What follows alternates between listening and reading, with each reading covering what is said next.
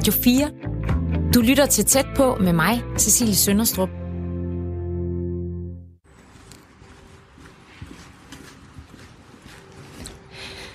Jeg går i Horsens Midtby. Jeg er på vej til Smidegade, for her ligger der en barbershop, hvor jeg skal mødes med en mand, der hedder Ammar. Han driver shoppen med sin bror, og fra tirsdag til lørdag, der kan mænd komme der og få en klipning og en barbering, ligesom i mange andre frisørsalonger. Men hver mandag holder Amager Shoppen åben for et lidt andet klientel end det sædvanlige. Her åbner han forretningen for hjemløse og andre socialt udsatte borgere øh, og tilbyder dem en gratis klipning og barbering. Og jeg har fået lov til at følge hans arbejde og være til stede, når nogle af de her personer sidder i hans stol. Øh, og det har jeg spurgt, om jeg måtte, fordi at fordi jeg oplever, at jeg egentlig sjældent hører deres øh, stemmer og deres historier. Men i dag, der skal det øh, handle om Amager, for jeg kunne godt tænke mig at vide, hvad der får en travl ung mand som ham til at åbne dørene for mennesker, han ikke kender, og tilbyde dem en, ja, både sin tid og en, og en gratis klipning eller barbering. Hej. Hej. Ammar. Cecilie, hej. Tak skal du have. Jeg smider lige mine ting. Ja, det tænker jeg også en god idé. Jeg tænkte på, kunne du ikke lige give mig en lille tur af, af jeres barbershop? Det kan jeg godt. Jamen, herinde er der dækket over det hele med træer. Træbeklædning på væggene. Øhm, egentlig for at holde lidt en, en form for varme her i salongen.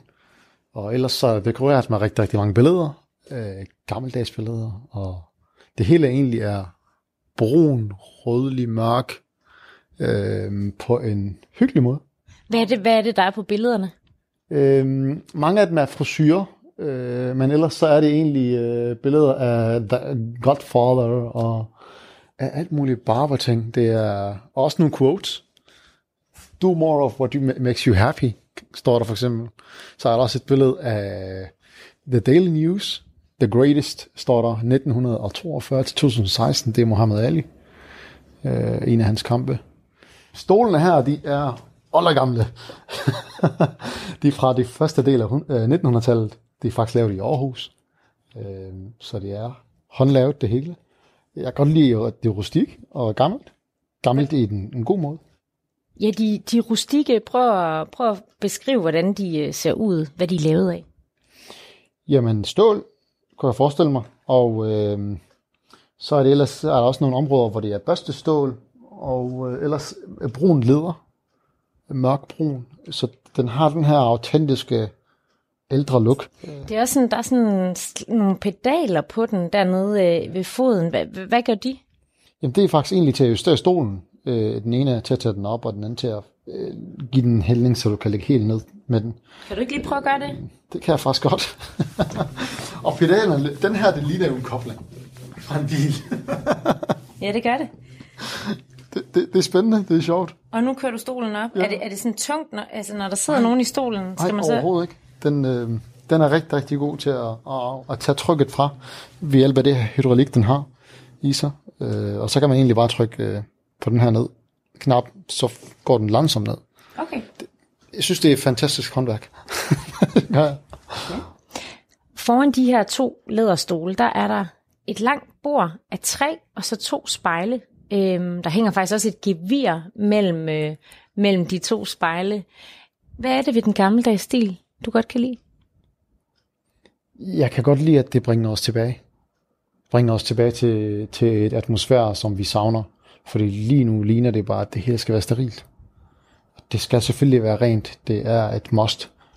Men det må godt se gammeldags ud. Til en tid, vi savner. Hvad, hvad ligger der i det? Jeg tror, der ligger noget mere sammenhold. Jeg tror, der ligger noget mere hjemlig følelse af, at folk, at når man kommer hos barbaren, øh, så, så taler man, så har man nogle hyggelige samtaler. Der var, der var bare et andet atmosfære dengang, og det er den, jeg vil bringe frem. Og, og når jeg ser dengang, så er det egentlig... Øh, jeg, jeg forestiller mig det her billede af, af, af et shop med, med rigtig, rigtig mange mænd, der, der har nogle gode samtaler på kryds og tværs, øh, hvor, man har, hvor man er meget velkommen og åben og for alle, og at alle kan kaste en, en replik. Øh, og dengang det er jo egentlig bare, at hvis man kigger på billeder og film og sådan noget, så, så kan man se det i trediverne, halvtredserne, og faktisk også meget før. Der er bare en tradition i barberstilen, i at kunne connecte sammen. Man kommer hos frisøren for at kunne tale sammen. Man kommer hos frisøren for at høre historier om byen og, og folk rundt om sig.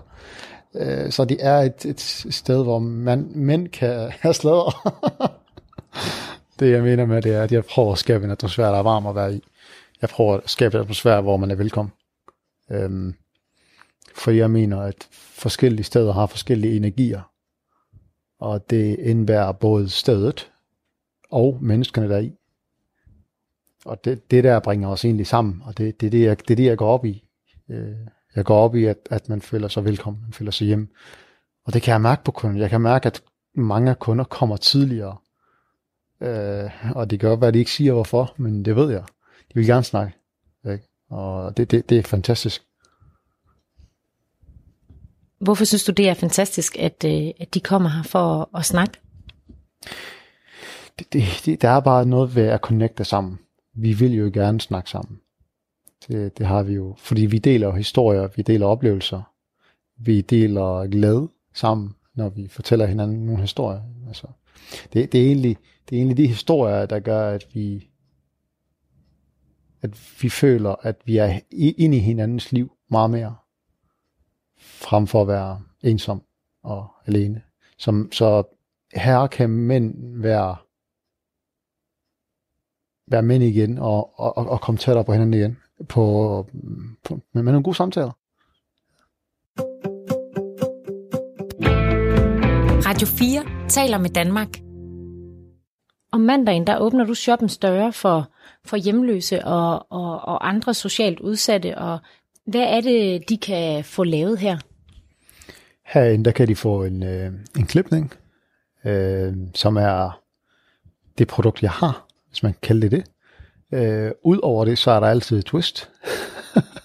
Fordi at jeg vil gerne bringe noget glæde øh, frem i dem. Jeg vil gerne prøve at ændre på det her selvbillede, de har af sig selv. Og det gælder faktisk alle.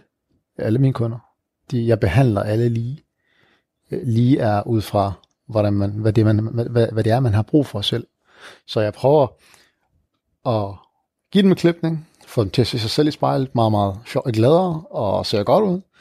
Og så får du lige en pep talk, eller en samtale, eller nogle spørgsmål, hvor jeg lige stiller øh, til, om, til deres liv, øh, hvad de laver, og det er egentlig en, en undersøgende tilgang til det, hvor jeg, hvor jeg lader den blive hørt, og, og, og viser, at jeg er nysgerrig. Hvordan fik du øh, ideen til at tilbyde øh, hjemløse, øh, og kunne komme her og få en, øh, en klipning? Jamen, ideen kom af, at jeg, at jeg følte, at jeg ville gøre noget for andre. Jeg så nogle videoer på YouTube fra, fra andre, der har gjort det samme, og så den, det glæde, det bragte frem i det her menneske, der følte, at han eller hun ikke var vigtig. Så tænkte jeg, at det, det ville jeg gøre noget ved. Og, og jeg tænkte, at, at en klipning, det, det kan da ikke tage lang tid af mit liv. Det er en time eller to om ugen. Det kan jeg godt. Hvorfor, hvorfor vil du gerne være frisør for lige præcis de her mennesker? Jamen, jeg gør det egentlig, fordi jeg føler, der er nogen, der... Jeg føler, at de her mangler omsorg et eller andet sted. Jeg føler, at øh, det, det er dyrt at gå til frisør. Og, og det prioriterer en hjemløs, ikke? Det ville jeg ikke have gjort, hvis jeg var hjemløs. Så ville jeg prioritere mad.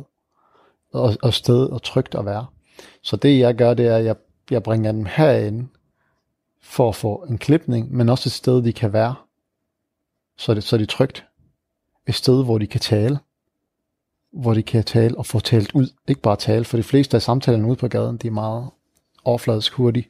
Men at komme herind og føle sig en del af et hjem, føle sig, at man er velkommen, det er ret specielt for mig. Hvad, hvad er det, du synes, at, at en klipning eller en barbering kan gøre? En klipning gør det, at, den, at, at det er en finpudsning af overfladen. Jeg shiner personen op. så personen ser sig selv med et, med et nyt selvbillede. Det jeg kan se er, at øh, personerne, der kommer her, har ofte et negativt sprog om sig selv. Øh, og ved at give dem en klipning, så bliver det helt forbavset, det bliver helt vildt glade, og, og de kan ikke lade være med at lige skal over til spejlen igen, for at lige se, og hold op, ser det så sådan her ud? Ja, det gør det, og det er bare en klipning, det er bare sådan en lille ting. Fordi de ser sig selv på en ny, altså de ser noget andet i spejlet, er det det, du mener?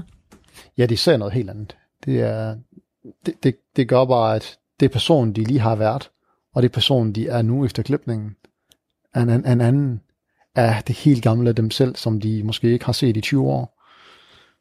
Det er egentlig, det er egentlig, det er egentlig en, en, en lille ting, som, som får dem til at være meget glade. Går du egentlig selv op i dit udseende, Ammar? Jeg går meget op i mit udseende. Hvorfor det? Fordi udseende, det er... Lad mig lige forklare det på en anden måde. Du ser en blomst fra en lang afstand. Du kender intet til dens personlighed og duft. Du dømmer den ud fra dens udseende. Hold op, det er en flot rose, eller hold op, det er en flot blomst. Men så kan man komme tættere og lære den at kende, men man har bare dømt den allerede fra lang afstand, bare ved dens udseende. Så udseende betyder rigtig, rigtig meget for, hvordan folk opfatter en. Så du går op i dit udseende, fordi at du ikke vil dømmes på afstand? Er det det, du mener? Hvis jeg skal have, hvis jeg skal dreje den over til mig, hvis jeg skal have bedre chancer i livet, så betyder udseende rigtig, rigtig meget. Og det er en besked, alle kan tage imod, eller lade være. Vores udseende, det er det der førstehånds, førstehåndsindtryk, som vi gør på andre. Og ud fra den, åbner vi en dør til, at, til hvordan vi, vi skal behandles. Læg mærke til, du spiser ikke en ret, hvis den ikke ser godt ud. Hvis den ligner et helvede. Selvom, selvom smagen er rigtig, rigtig god, men du ved faktisk ikke noget om smagen endnu. Du kigger på at den her, det her stykke ret, eller det her stykke mad, og så tænker du, det kan jeg ikke lide. Og så stopper du med, så spiser du det ikke engang. Men for at gøre det appetitligt og præsentabelt, så er det nødt til at se okay ud. Du lytter til Tæt på med mig, Cecilie Sønderstrup. Hvem, hvem tager imod øh, tilbuddet og kommer og får en øh, klipning eller en barbering? Øhm, dem, der tager imod tilbuddet, det er jo øh, hovedsageligt hjemløse. Øhm, jeg får tit et opkald eller en besked om, om, om, om jeg ikke kan klippe dem. At de har set mit nummer eller sagt, set mit navn eller andet sted. Øh, og så kommer de og får en, en klipning. Det er hovedsageligt øh, udsatte og hjemløse. Og når de kommer her og bliver placeret i din frisørstol, Hvad, hvad snakker I så om? Ja, men når de kommer i stolen, så snakker vi om alt fra, hvorfor de havnede i den situation, øh, de havnede i. Hvad er planen så? Hvad er deres drømme? Og historien er meget forskellig. Og hvordan reagerer de, når de får de her øh, forskellige spørgsmål? De er faktisk meget okay med det. det, det jeg, jeg prøver at være virkelig til stede, til, altså virkelig til stede, og, og ikke, overhovedet ikke være dømmende. Bare være helt naturlig mig, der taler stille og roligt til et, til et menneske, og, og, være, og er nysgerrig. Det er egentlig det. De er meget åbne, og det overraskede mig også, at, at de vil gerne snakke. De vil gerne spørge om sådan nogle ting. De vil gerne spørge om, hvordan de har det re- reelt. Ikke overfladisk. Ja. Og hvad for nogle udfordringer de går med, om det er så misbrug, eller at bo ude, eller føle sig usynlig, eller andre aspekter. Jeg, jeg oplever jo, at, og det fik jeg også at vide fra den faktisk, at, at de oplever, at de får nogle spørgsmål, de ikke normalt får. Det er nogle, det er nogle spørgsmål, der reelt viser, at jeg er nysgerrig på deres liv. Og det, det, det, det påvirker mig lidt faktisk, fordi det er nogle spørgsmål, jeg, jeg, jeg vil være glad for at blive spurgt øh, af nogen. Eller ikke glad, men mere, at jeg vil føle mig hørt i forhold til at i forhold til bare altid overfladisk snak. Så du stiller dem de spørgsmål, som du også godt selv kunne tænke dig at blive spurgt om nogle gange? Det tænker jeg. Det tænker jeg, fordi at, øh, jeg har nok også selv været i nogle ting, hvor jeg har haft lyst til, at der er nogen, der skulle, der skulle høre mig. Øh, og det er derfor, det, det kan godt give en klang i alt det her. Jeg tænker, at der, der er rigtig mange af dem, der, der render alene, føler sig ensom i de, de render med. Som sagt, om det så er misbrug eller noget andet. Fordi ensomheden er blevet et, et, et problem. Og hvis den her klipning kan gøre, og den her samtale kan gøre, at de bliver hørt eller set, føler sig accepteret, føler sig synlige igen, så er det altså ikke meget, jeg giver. Det er en lille ting, jeg giver, som, som kan ændre en persons liv, som kan gøre, at personen måske har le- lyst til at leve lidt længere, eller komme igennem dagen. Du var lidt inde på dig selv her også. Øhm, jeg ved, at, øh, at du og din familie, I er flygtet øh, til Danmark fra Irak i øh, to tusind og tre. Øhm, I flygtede fra krig.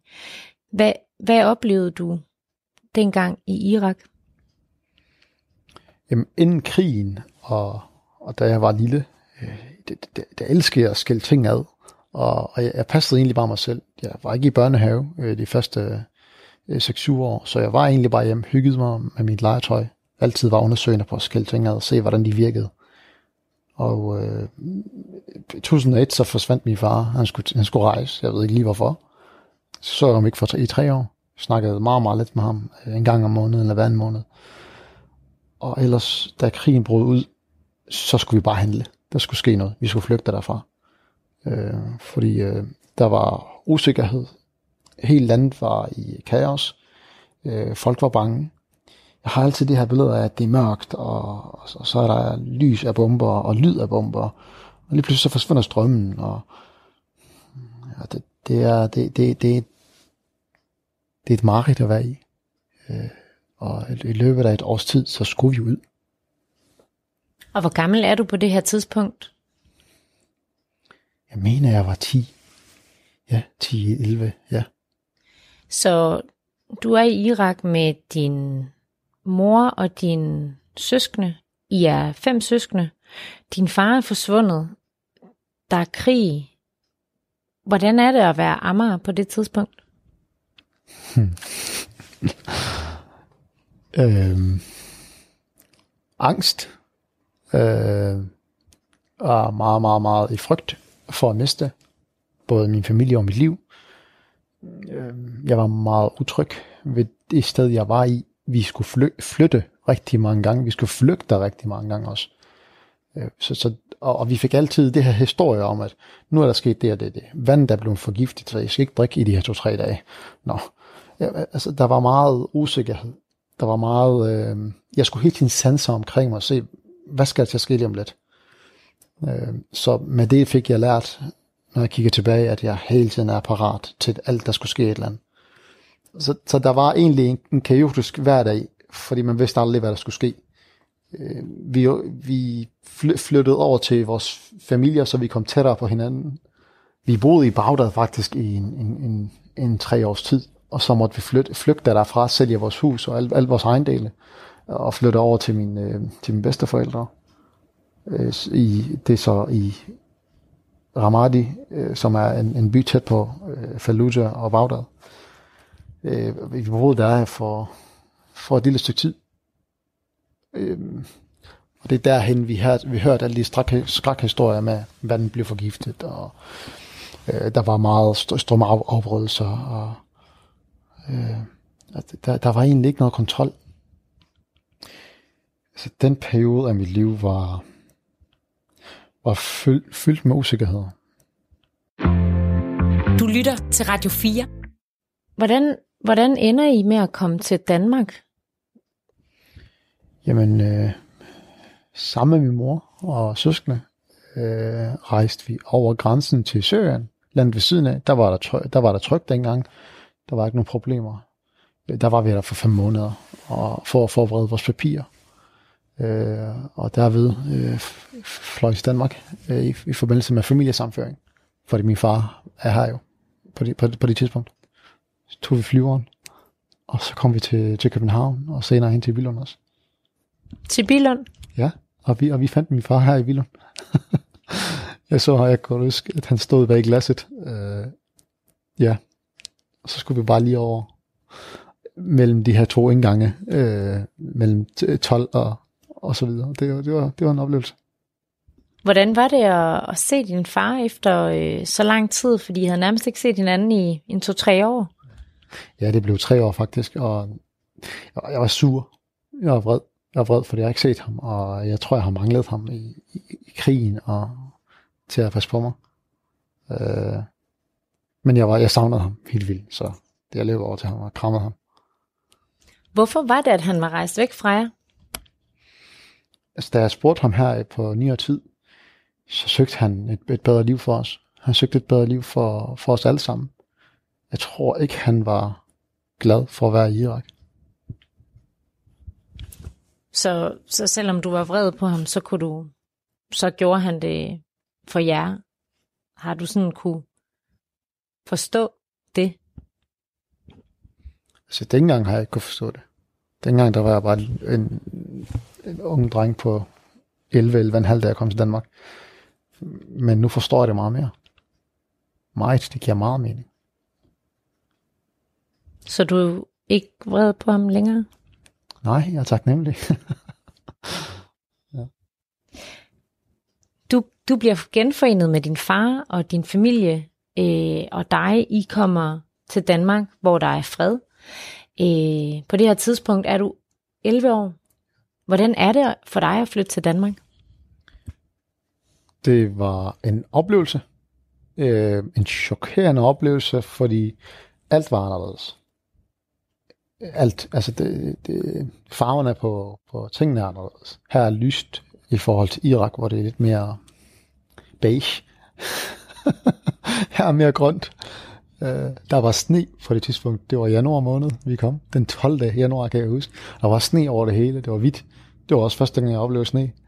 Så alt det her med at se sne, og skulle bygge en snemand, og jeg kan huske alt det her, det mørke handsker, vi havde på, for vi fryste så meget. Det var bare anderledes. Det var meget anderledes. Så, så der var noget. Jeg glædede mig. Jeg glædede mig til at prøve det. Men samtidig var jeg, vi var forsigtige. Vi, vi, var, vi holdt meget tæt på hinanden. Og, ja. Jeg kan også huske, at, at jeg, tre dage inden vi skulle starte i skolen, det havde vi allerede lært fra et til hundrede øh, af min far. Så vi, på dansk? På dansk, ja. Så vi, vi, vi startede skolen, hvor vi skulle imponere læreren med, at vi kunne tælle fra et til hundrede. Det synes jeg er fantastisk. Vi, vi glæder os til at lære. Og øh, så starter I skole. Hvordan, øh, hvordan oplever I danskerne? Altså mod, modsatsklassen, det er der, hvor vi startede, øh, når, da vi kom til Danmark. Lærerne var fantastiske, og det, det, vi elskede at være der. Øh, men efter fem måneder, fem, seks måneder, der skulle jeg til sjette klasse og prøve det af, og jeg kunne godt lide at være der, jeg glædede mig til at være der, men ret hurtigt så ændrede det sig, fordi jeg kunne godt mærke den her koldhed, der var fra eleverne. Øh, der var meget mobning, der var meget at føle sig udstødt, øh, og jeg kunne mærke det i deres øjne, og, og jeg kunne også mærke det på der, jeg kunne se det på deres adfærd, hvordan en pige kunne gå forbi mig og klister sig helt op ad dørkammen, inden hun gik, inden gik ud, inden gik, inden hun gik ud af døren. Det er sådan nogle signaler, som er ikke, ikke nemmere at distrahere sig fra. Øh, og det fortsætter egentlig sådan der. Hvad, hvad kunne de for eksempel finde på at sige til dig? Det var meget mere, hvad jeg følte, og jeg læste mig frem til af kropssignaler. Øh, det var meget mere, at øh, pigen, der sidder ved siden af, begyndte at græde, fordi hun blev sat der ved siden af, da læreren skulle rotere øh, i, i, i klassen. Altså ved siden af dig? Ja. Jeg kan huske episoden, hvor jeg satte mig helt ud til kanten af min egen stol på den anden side af bordet, så hun kunne have mere plads, så hun kunne være der lidt mere. For jeg følte mig så... Jeg, jeg fik det dårligt på hendes vegne. At hun ikke gad ved siden, at hun ikke havde lyst til at sidde ved siden af mig, og hun blev sat der. Så jeg gjorde alt, hvad jeg kunne for, at hun kunne få det bedre. Spurgte du hende nogensinde, hvorfor hun begyndte at græde øh, over, at hun var blevet placeret ved siden af dig? Jeg har faktisk ikke spurgt hende, nej. Øh, det har jeg ikke. Og du snakkede ikke med, med dine klassekammerater om det? Det gjorde jeg faktisk heller ikke, nej. Fordi øh, der var et klart signal, at jeg ikke var velkommen.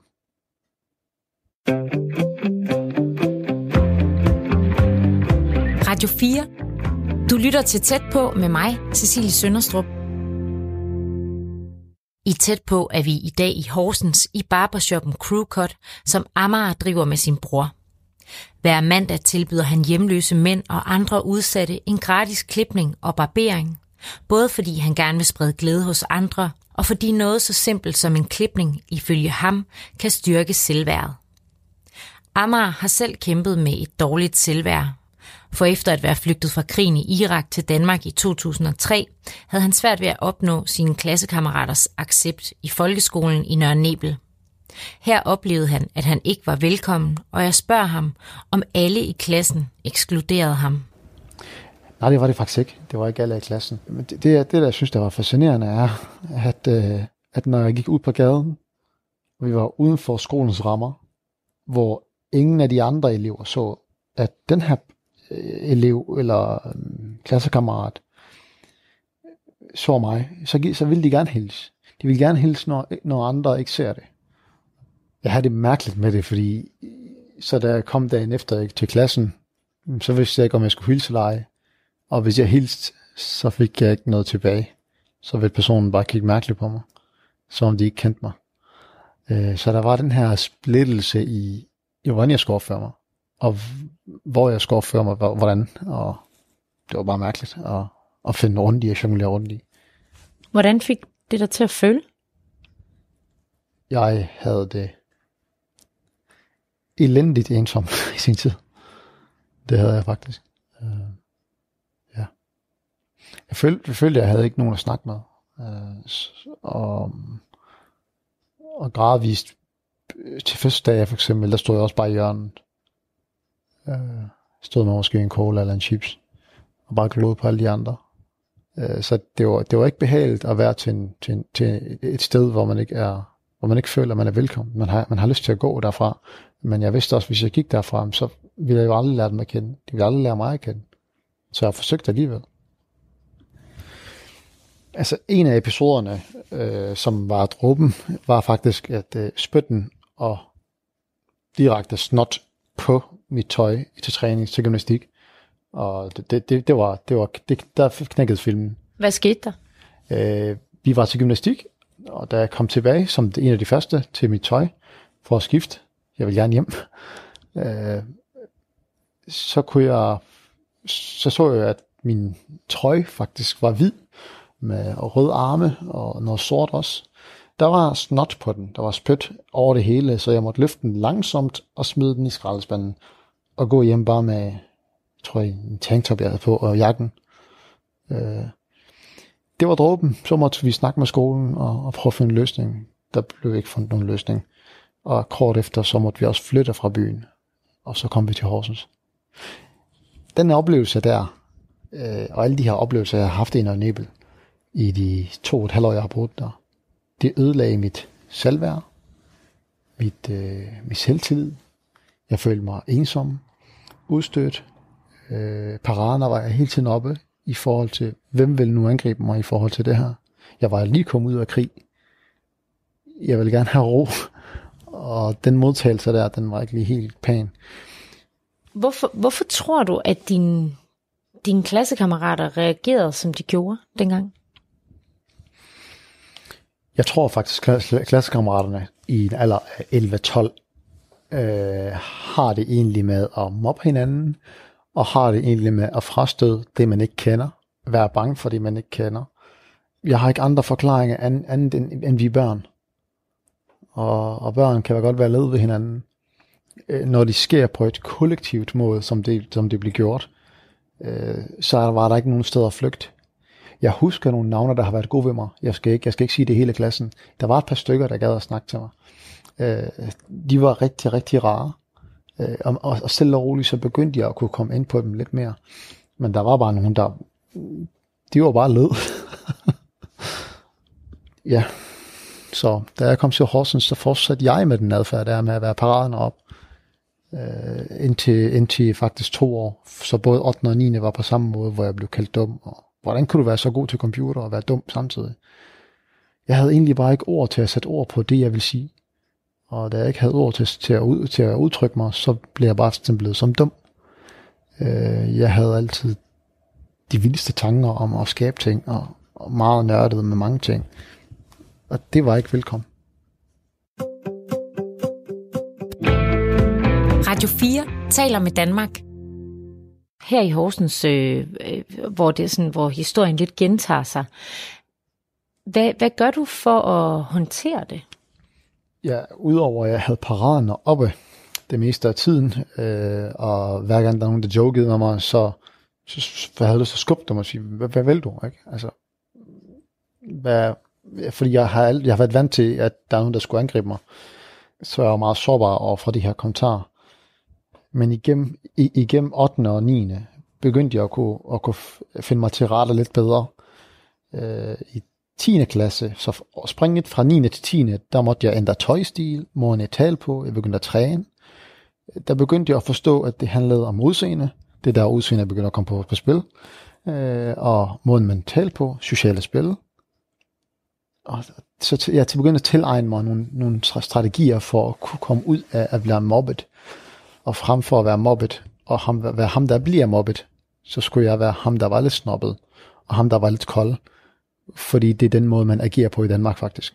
Og den virkede, og den virker stadigvæk nu. Så hvad, du er kold og snobbet nu, eller hvad?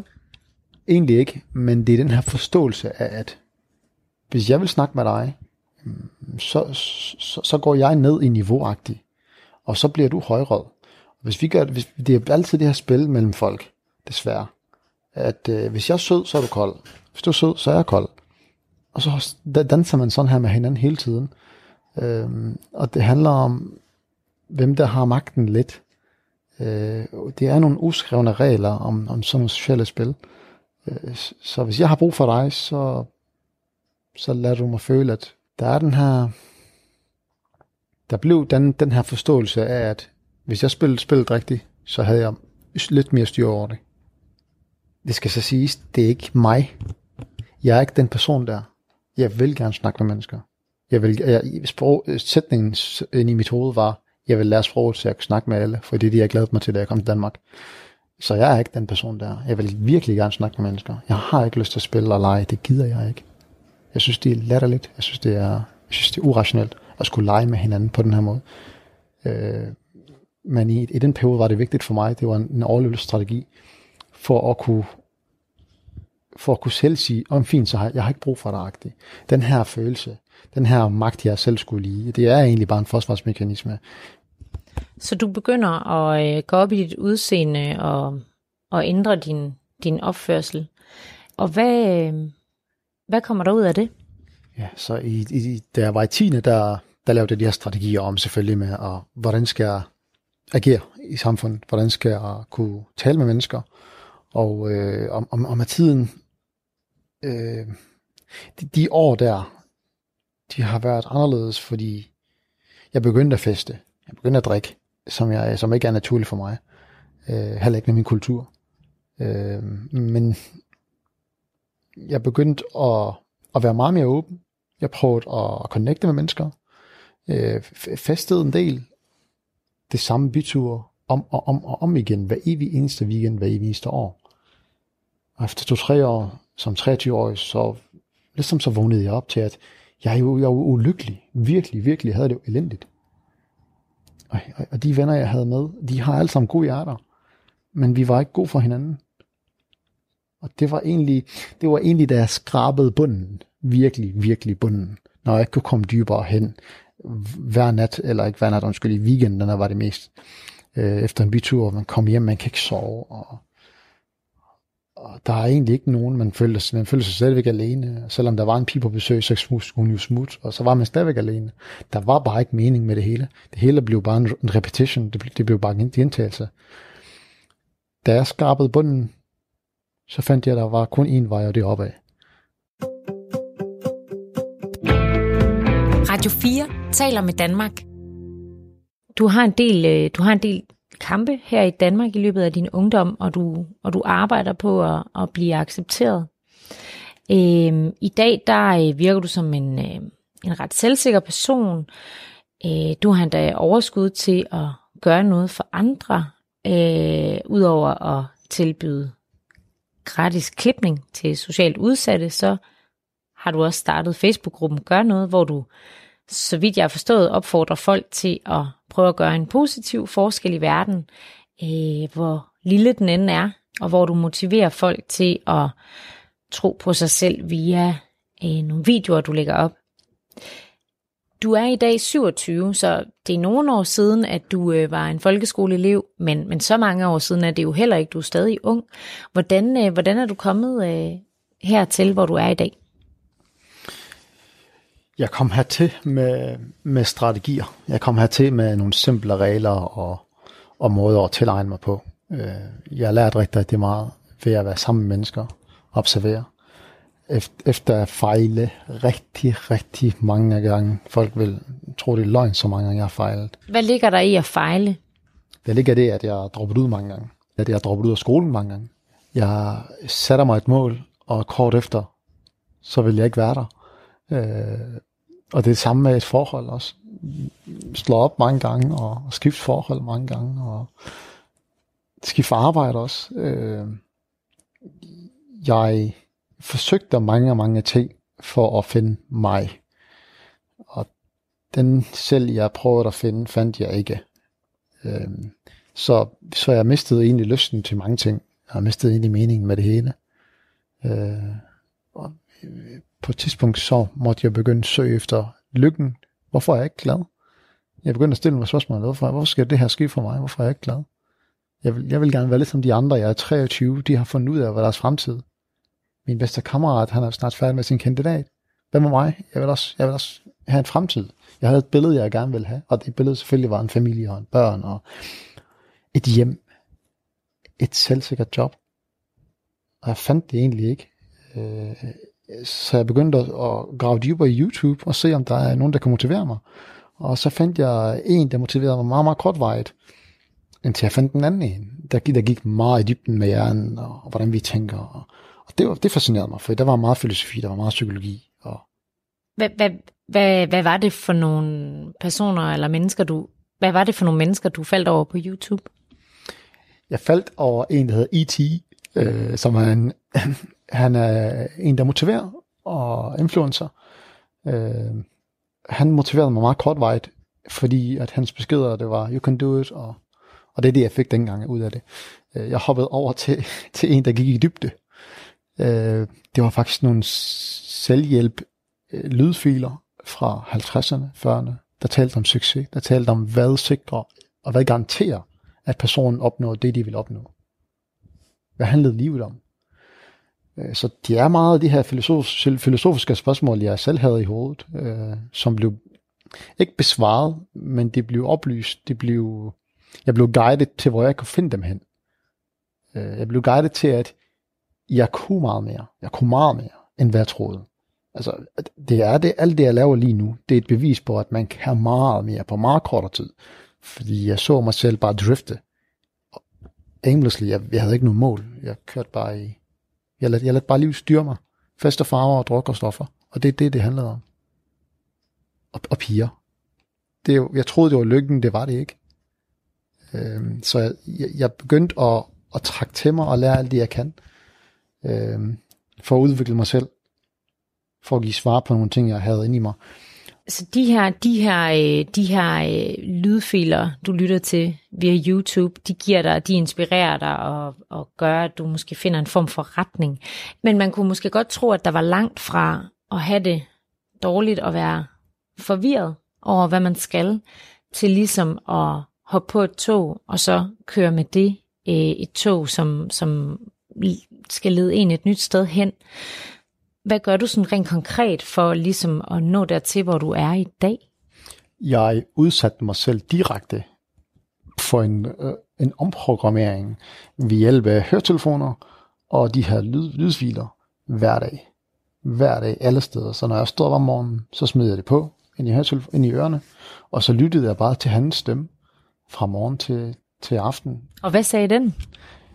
Øh, den stemme forklarer helt, helt basic om imagination, hvad ens, hvad ens evne om at forestille sig er. Koden til succes var faktisk, you become what you think about. Og han sagde, det er det, jeg, jeg opdagede. Jeg opdagede, at hvis du kan blive lige nøjagtigt det, du vil, hvis du bare kan styre dine tanker. Hvad gjorde det ved din sådan, opfattelse af dig selv at lytte til de her bånd? Det var som om at genskabe mig selv. Det var at kunne opbygge min selvværd og selvtillid igen, til at jeg kunne meget mere.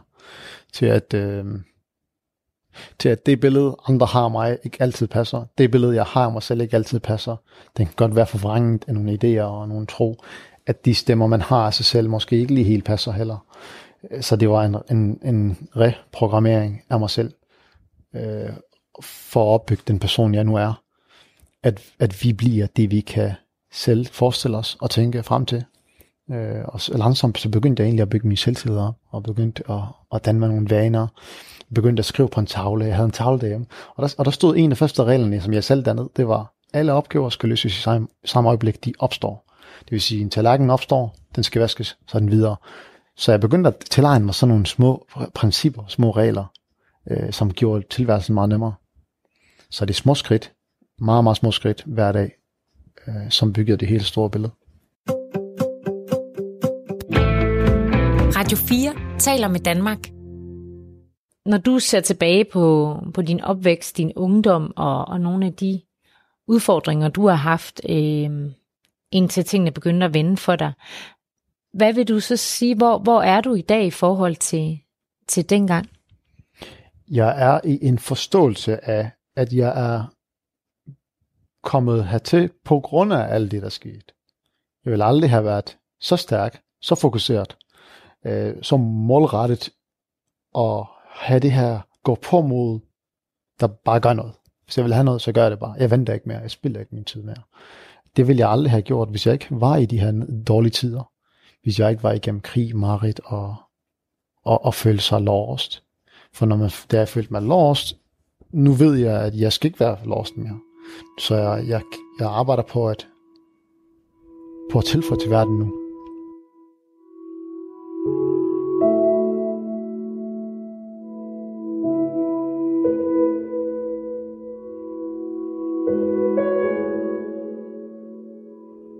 Hvis vi vender tilbage til de hjemløse og socialt udsatte, der, der kommer her i salongen, øh, hvad oplever du, det gør ved dem at få vasket hår og blive klippet øh, og øh, barberet? Det gør det ved dem, at, øh, at det føler sig så nært, at det ser sig selv meget bedre. Øh, jeg har set deres smil på dem. Øh, de, de bliver meget glade. Og den her følelse af taknemmelighed, det er fantastisk. Du siger, de bliver meget glade. Hvordan oplever du, de reagerer, når de ser sig selv i spejlet, efter sådan en tur i frisørstolen? De har lyst til at gå til spejlet igen og igen. For lige at mærke håret og mærke skægget, og lige køre hånden igennem. Hold op, ser jeg sådan her ud? Ej, det, det ser rigtig godt ud. Og de bliver ved med lige og skal lige tilbage til spejlet igen. Så der kommer den her energi i dem, som jeg ikke lige har set. Da de kom, der var det måske lidt, lidt for forsigtigt. Og når de rejser sig op på stolen, så er det helt energiske. Og det er det, der er forskellen. Hvordan får du det, når de reagerer sådan? Jeg bliver mega glad. Jeg er glad lige nu. Fordi at, øh, så har jeg gjort noget. Så har jeg, så har jeg gjort noget, ja. Hvad ligger der i det? For så har jeg gjort noget. Hvorfor er det vigtigt for dig at gøre noget? Det er vigtigt for mig at føle mig duelig. Føle, at jeg kan noget. Og og føler, at jeg kan bidrage til det samfund, jeg lever i, og til den verden, jeg lever i. Øh, og det er egentlig det. Ja. Så det handler også om, at når du gør de her ting, så handler det også om, hvordan du får det med dig selv. Er det er det, det du mener? Det er det jo. Altså, man kan godt, man kan godt lege, at jeg gør det for andre, jeg gør det for andre, men jeg ved nu, at jeg er god til at grave dyb. Og hvis man graver i dybeste level, så er der kun sig selv, man prøver at gavne. Ja, det kan godt lyde selvisk, men der er ikke noget, der hedder uselvisk. Og det, vi er selviske alle sammen. Vi vil tænke, vi tænker på os selv. Om vi vidste om det eller ej, så gør vi det faktisk. Og det er egentlig der, det ligger. Jeg hjælper dem, ja, og jeg gør dem glad. Men de reflekterer noget tilbage fra mig. Det her smil, jeg giver ud, den kommer tilbage til mig. Og så bliver jeg glad. Så det handler om at give noget, og så får jeg noget. Men de fleste vil have noget, før de giver noget. Og det, det er bare et, det er bare et omvendt, øh, et, et omvendt metode at gøre livet livet på. Jeg gør noget, og så sker der noget for mig. Det er derfor, det hedder, vi er vores eget lykkesmed. Du er nødt til at gøre noget for at få noget. Hvad gør det for dig at, at have de her samtaler med, med de folk, der kommer her for en gratis klipning? Det giver mig øh, følelsen af, at jeg kan noget. Det giver mig følelsen af, at, at jeg har bidraget. Og det giver mig følelsen af, at jeg lærer mig selv bedre at kende. Jeg lærer mig selv bedre at kende, faktisk. Det gør Hvordan det? Det gør jeg hver gang. Hver gang jeg har en samtale, så opdager jeg, det her det kan jeg også, og det her det kan jeg også. Og hov, har han det sådan her? Det vidste jeg egentlig ikke. Øhm, jeg lærer, at hver en af dem har en, en historie, og selvom historierne godt minder om hinanden, så er de meget forskellige. Øh, og det, det er en oplevelse, hver gang jeg har en kunde. Det er det. Din egen historie, hvor stor en rolle spiller den i forhold til og til nogle af de her mennesker, som ligesom dig måske også føler sig lidt udstøtte? Øh, hvor stor en rolle spiller det din egen historie i forhold til at tage lige præcis de her øh, mennesker ind i din frisørstol? Altså, historien gør bare, at jeg, øh, at jeg har nemmere ved at connecte med dem. Jeg har nemmere ved at tale med dem. Fordi jeg har vist min side. Jeg har, jeg har vist, at jeg er sårbar. Jeg ved, at alle har en historie, alle har været igennem nogle ting, de ikke er helt stolte af. Og når jeg kan vise det, så saturer, saturer de personer, der sidder i min stol, også åbne op. Kan du identificere dig med dem? Øhm, I nogle ting. Altså, jeg har ikke været hjemløs, hvor jeg mener, bo på gaden, men jeg har mistet mit hjem mange gange, hvor jeg skal flygte, mig, flygte og flytte mange gange. Jeg prøver at være meget forstående over for alle omkring mig. Altså hvis man kigger på, hvor mange jeg har flyttet de sidste seksten år i Danmark, ikke engang seksten år endnu, femten år, så har jeg flyttet måske en tredive gange. Jeg har flyttet rigtig, rigtig mange gange, så jeg har været altid et ustabilt jord, så jeg kan godt identificere mig med, med at føle sig udstødt, føle sig at have dårlig selvtillid, øh, ensom, øh, ikke noget værd, og blive kigget på, og, blive mær- og mærke, at man ikke er noget værd. Og til sidst, at vide, at man ikke er noget værd, og det er der, det går galt. Er det derfor, at du, øh, du tager de her folk ind i din øh, frisørsalon? Det er det helt klart, det er det. For at give dem en oplevelse af, at de er noget værd, og det er vi alle sammen. Og så gør jeg det med, med den her klipning, og med den her måde at, at tage, dem, tage imod dem på, at de føler sig velkommen, og de føler, at de, at de er accepteret.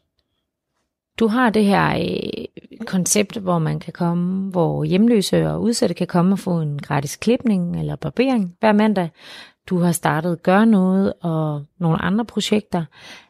Hvad er det ultimative mål for dig? Målet er opnået. Fordi at øh, jeg startede noget op. Det har, aktiv- det har fået en... en, en Det har fået en, øh, en stemning om, at vi skal gøre noget, vi er hjemløse. Vi skal skulle hjælpe til. Vi skal skulle være der for hinanden. Så jeg har tjent mit mål, fordi jeg vil egentlig, egentlig inspirere andre til at gøre noget lignende. Hvorfor vil du gerne det? Hvorfor vil du gerne have, at vi bliver bedre til at gøre noget godt for hinanden? Fordi jeg, har, jeg smiler lige lidt, fordi jeg, jeg, jeg føler, at vi er kommet langt væk fra hinanden. Jeg føler, at vi ikke, at vi ikke er gode nok. Jeg føler, at vi er kommet langt væk fra hinanden. Jeg føler, at vi begyndte at distancere os. Så egentlig missionen er at bringe folk sammen. Og jeg tror, at den stammer lidt fra, da jeg selv manglede nogen at snakke med. Så nu prøver jeg sgu bare at bringe alle sammen sammen. Så missionen er egentlig at opløse folk om, at vi kan meget mere end, det, end den, vi, vi er blevet bildt i. At kunne eller ikke kunne. Så i Danmark er vi rigtig, rigtig gode til at hjælpe hinanden på grund af system. Der er, der er lagt, som også er valgt af os, så det, det synes jeg er smukt. Men løbende så har vi mistet kompetencerne til at kommunikere. Løbende har vi mistet til komp- kompetencerne til at kommunikere face to face. Vi er meget forsigtige, for hvad vil de andre sige om mig, hvis jeg nu kommer herover og siger en lille kommentar om den her drink, de har i hånden. De vil ikke sige noget. Så min mission er, at jeg måtte gøre mig selv sårbar ved at lave de her projekter, og og vise, at, på, at du, du kan faktisk bare tage telefonen op og optage, og sige din mening, det er okay. prøve at hjælpe, hjælpe nu med det måske. Så jeg havde formuleret en, en sætning, og det er, at hvis du har muligheden for at bringe et smil på et andet menneske, og gøre deres dag en smule bedre, så gør det.